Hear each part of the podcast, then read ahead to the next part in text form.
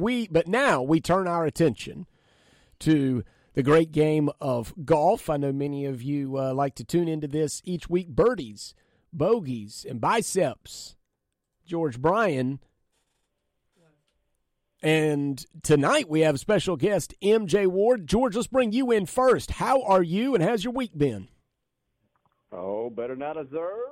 And I'm uh, in Jacksonville watching the they call it the Korn Ferry qualifier, but I'm calling it a PGA Tour qualifier because they're giving out five PGA Tour cards. So um, better not observe. Glad to be part of it. And you got we got the uh, we got biceps. You didn't mention biceps and Robbie Thames.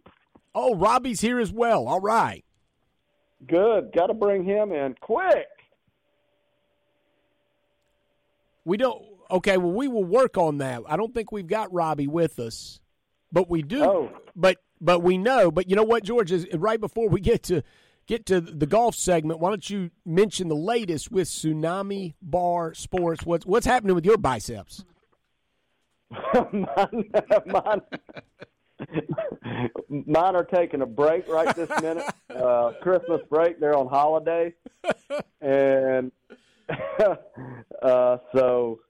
But I tell you what, the Tsunami Bar technology is it's a game changer for golf and those interested in in uh, getting some blood flowing, getting that central nervous system going. It's uh, it's probably the only fun technology out there where you can spend a little time with it, uh, tap into that creative and imaginative place, and get a great benefit. Golf is my thing with the Tsunami Bar. It was in it was invented in the Clemson weight room primarily for football players. So David Abernathy is the co-inventor of the bar, and he used to be the strength coach, the assistant strength coach at Clemson for strength coach Joey Batson, and it was invented in 2012 for linemen, football linemen. So the indus- I, I call it the industrial strength side, and oh, a lot of this, a lot of the athletes, a lot of the institutions know about the tsunami bar. Now these industrial strengths uh, uh, i'll call them the uh, the colleges, professional athletes, the professional teams. They're not going to brag about what they're doing. They're going to keep that. They're going to keep it quiet. But it's Tsunami Robbie and my job to talk about the benefits from I'll call it the the civilians, the general population. And so we have a, well, uh, in the next few weeks, we'll have a, in Columbia, uh, an expression to come visit and get demonstration. It's the Garage Sports Gym at Williams Strength, which is right on Chris Drive in West Columbia. And this, uh, this will be the first expression where folks can actually come in and take a look. There is Tsunami Bar Training Centers. It is a private gym housed in the Williams Strength factory. But I tell you right now, in short, it's the only product out there where you can have a lot of fun exercising and get a lot out of it. So, yeah, and you uh, you got to see it in action. Go to tsunamibarsports.com and you can see it in action, and it's really cool. You can watch it right there on the uh, sports, uh, the Birdies and Bogeys website, and I think that's uh, give out that website. So we we got some videos hung up, and it's pretty interesting to see what can happen with golf. I, I it was invented for the young players, but the biggest beneficiaries are going to be the folks in my category of age, the seniors. And I have several examples out there that have been using it with unbelievable uh, results getting longer. 78, 78 to 82 year old golfers getting longer with age, and nothing like it. And hey, I, there's uh, the Tsunami Bar. We, in addition, there's a, some other cool announcements coming up in 2024. We'll just save those for later. All right, all right. Well, good. Well, let us get also. Let's do the golf segment here, uh, George. We have got MJ Ward on with us as well, the golf writer and uh, I, I suspect you and he can talk a little golf here. I would hope so. Welcome, MJ. Nice to talk with you guys. Privilege having you on, MJ. And I hear we're going to talk about a pretty hot topic, that pro golf. And Jon Rahm and the LIV. And we had Tommy Gainey on just a few weeks ago. And uh, seems to be stirring. I think some announcements could be on the horizon and for 2024. Well, I, I, I, you know, sometimes you have to look at it and and say you have to assess things as the hype as much as the reality. I mean, Jon Rahm could leave because he's already established himself. He's already he's got two majors, so he's not going to have an issue with accessing majors, no matter what tour he wanted to go to. Um, what's shocking is is that you know there are people in the pro golf circuit who will condemn LIV uh, in one breath, and then when they got whatever money that they thought they were going to get or get more, it you know they you know they simply opted out. But you know until you have world ranking points, if you're a young player, LIV really has no future for you because you have to have access to play to play golf, and you want to play against the best players. The thing about what you have to look at with LIV, where are they going to be in four or five years? I mean, at the end of the day, the ultimate goal for LIV is they want to be connected to the mainframe of American sports, and golf is a part of that dynamic. So, to to use as a hypothetical, somebody said to me, "Be mindful of when the camel's nose gets underneath the tent, because when that happens." It's not about just cutting the nose underneath the tent, but putting the entire camel underneath the tent. So, I think the long the long term for LIV is not about Jon Rahm. It's trying to get a foothold um, in the American sports scene, and you know, not to put a downer on this, but you know, and get into the legal lane, but the Justice Department is still watching this, you know, for antitrust situations that could happen here. So you know, there's a lot of different players that are in this mix, so to speak. The Rahm headline draws attention, but at the end of the day, I mean, you're at the Q school situation where the where the guys are looking to get their future. That is the future of professional golf. That's where it is. I mean, the guys that are there today, they're not known, but in a very short order, they're going to be known players, and then more than likelihood they're going to be they're going to be testing themselves out through the PGA Tour apparatus. I mean, it's possible that somebody could come up and do what Rahm did and then defect to the LIV circuit. But LIV has no real meaningful TV contract. I mean, there are reruns of I Love Lucy that do better than LIV on television. So, you know, I mean, there's no there's no there's no real sponsorship. I mean, no company wants to get associated with the Saudis because then invariably you're going to get questions if they're publicly traded. You're going to get questions about sports washing. You're going to get questions about what happened to Khashoggi and 9/11. Um, that's that's a whole that's a rabbit hole that they don't want to go down. So, you know, the PGA Tour has issues. I mean, I don't want to minimize that it's all on LIV's back. I mean, the, the PGA Tour has issues about is it just going to be a tour for elite players, and what happens to the mid-level player, and what happens with them, or or do they even matter? And then the other factor is they have a TV deal coming up soon. I mean, you know, golf doesn't have to be on television. There's no have to be's in television. You you have to pay for that privilege, and you have to demonstrate viewership. And Tiger and Phil are not going to be about the future anymore. That that that train has long since left the station. So you know, really, you know, there's a lot of unanswered questions on both sides here. But, you know, the future of professional golf is going to be certainly watch. It's going to be it's going to be interesting to see how this all plays out um, because I can't see it going on forever. There's no there's no future for golf being fractured. It's not like football, okay, where you might have a rival league at some point, but even eventually, even that gets condensed because there's only one NFL. There's only one Premier League. There's only one NHL. There's only one NBA. Um, at some point, there is a, a, a you know a nod to reality that you really need to be underneath one umbrella. And I think LIV's ultimate goal, at the end of the day, is to make sure that they have a seat at the table un- inside the framework of what the PGA Tour is, and then somehow shaping that to fit into the needs of the elite player, and hopefully, probably working something out so that there's a pathway for younger players to really get in the mix of competing for the money that's there. It looks a little bit like it's shaping up because what happens with the LIV is it does create a lot more opportunity for the young players and well, it PGA does, George. Tour, except there's no there's no world ranking points. I mean, you, you play at your own risk.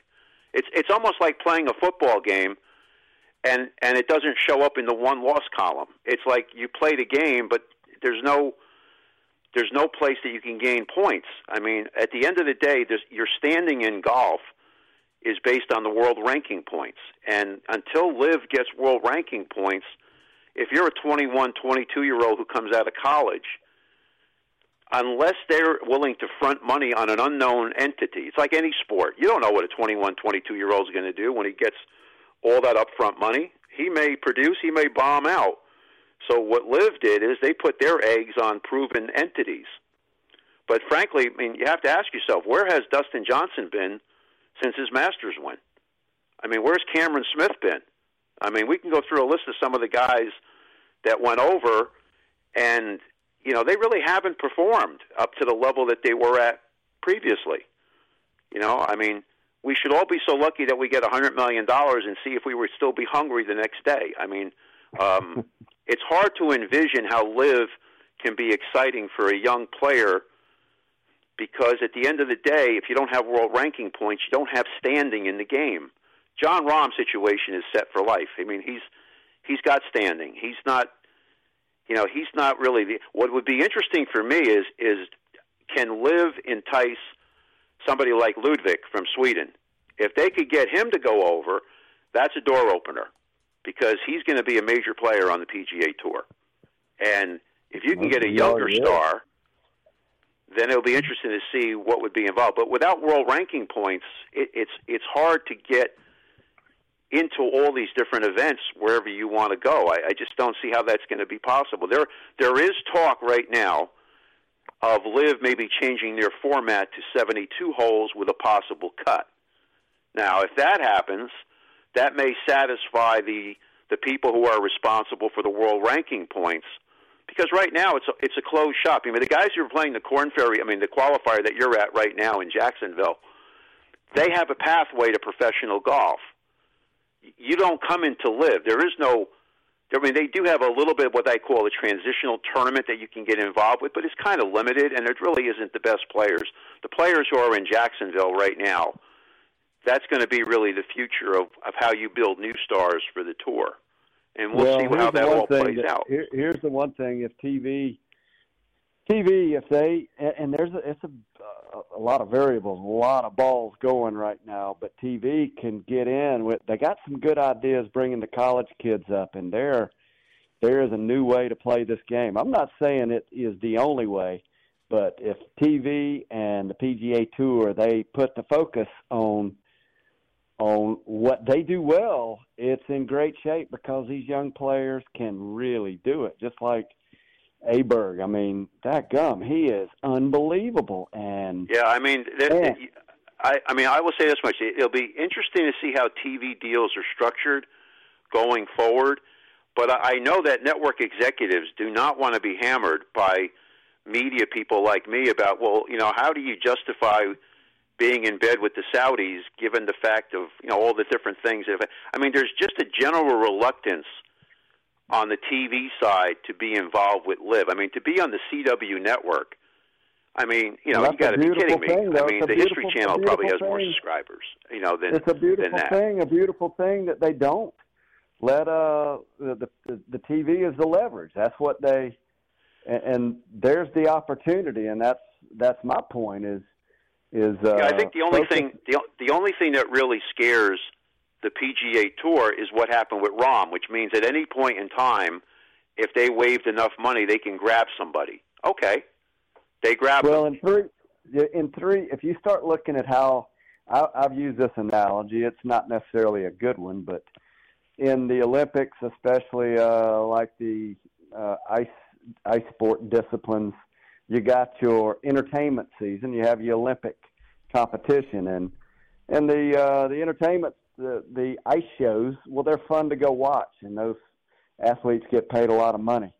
And but then the Olympics it, it intensifies a little bit. Well, the LIV Tour is a little bit like a just a cash show for entertainment, a little bit. Now I have to say, some of the things they're doing, I really love the team side. I think the team side will end up being more attractive than folks, at least in this country, will will gravitate towards. But uh, I think the three rounds, the way that they're set up, three rounds, I believe in the next couple of years that the PGA Tour players, the four round, I think that's going to show itself in the majors. Then you have four major championships have nothing to do with the LIV, and these entities, the USGA, the PGA, Masters, there's a lot of leverage that will be gained out of these majors because the one thing that is obvious, you don't get to go to the LIV unless you have won the majors. So it's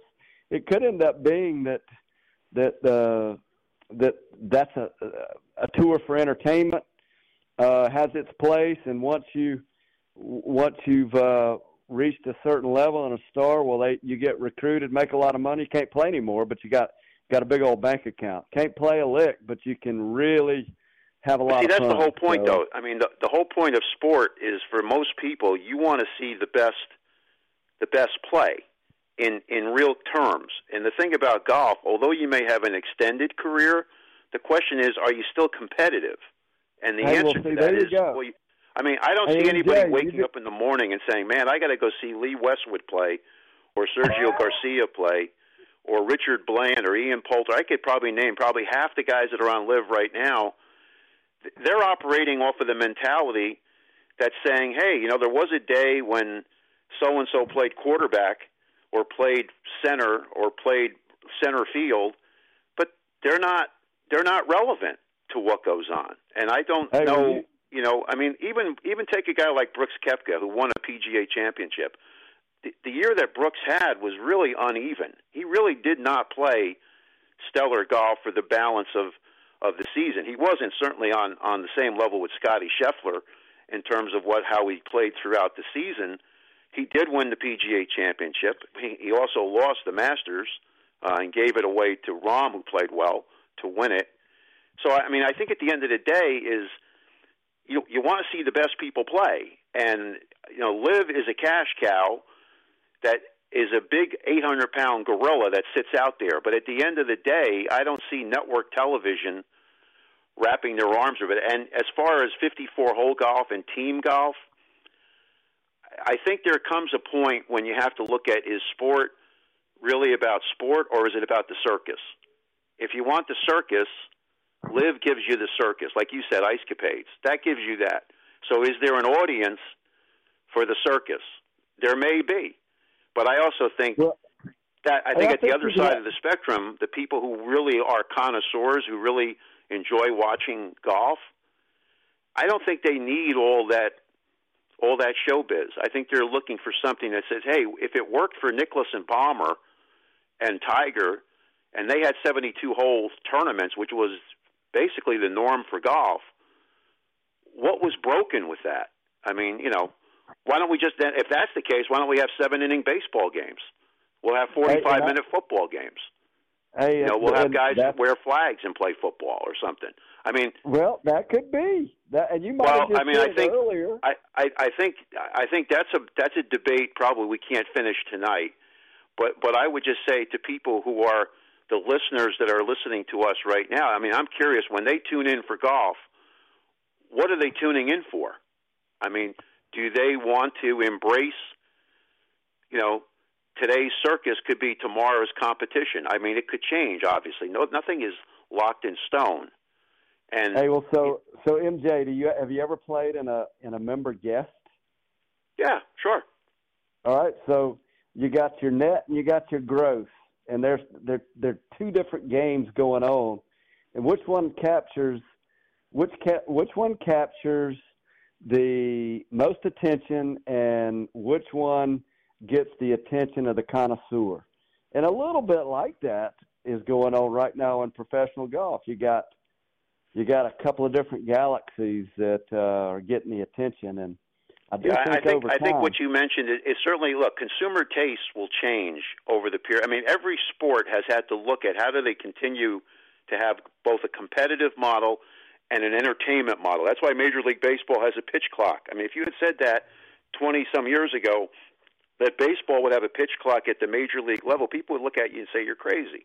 Okay, um, so sports have to evolve in order to keep fan interest. But then there's a point in time when you say, okay, how close are we to the edge of this becoming like vaudeville and becoming like the circus? And then it's a question really of, I mean, viewers will determine this at the end of the day, like any sport. I mean, that's why the NFL is dominant. That's why the NBA has a has a huge presence. Um, golf is a niche sport at the end of the day. That's all it is. Um, it only has a certain finite level of people who say, "Man, I'm going to watch that tournament."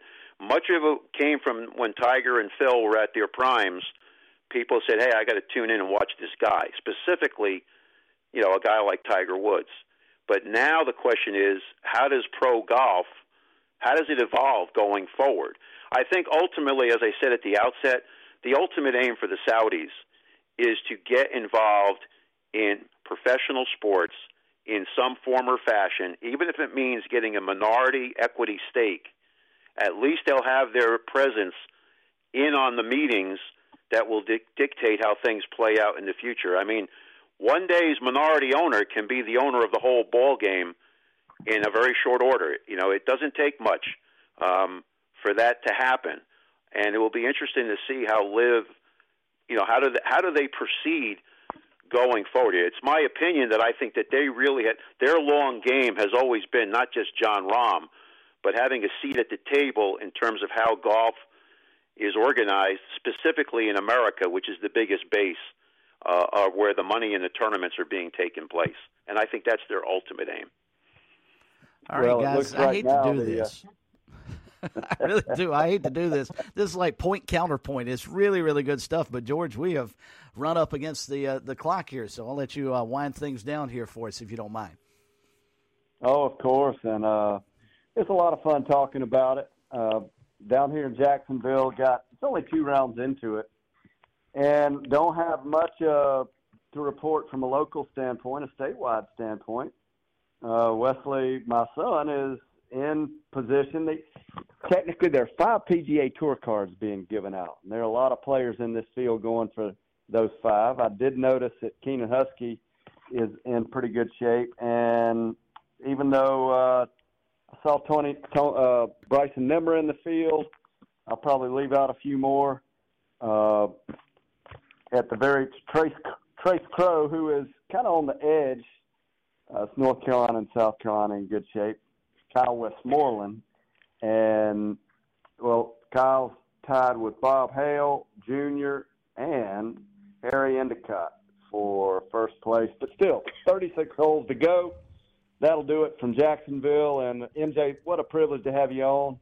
Until next time, you all tee it high, but shoot 'em low. George, MJ, we really enjoyed it. Thank you guys so much. Y'all have a wonderful weekend.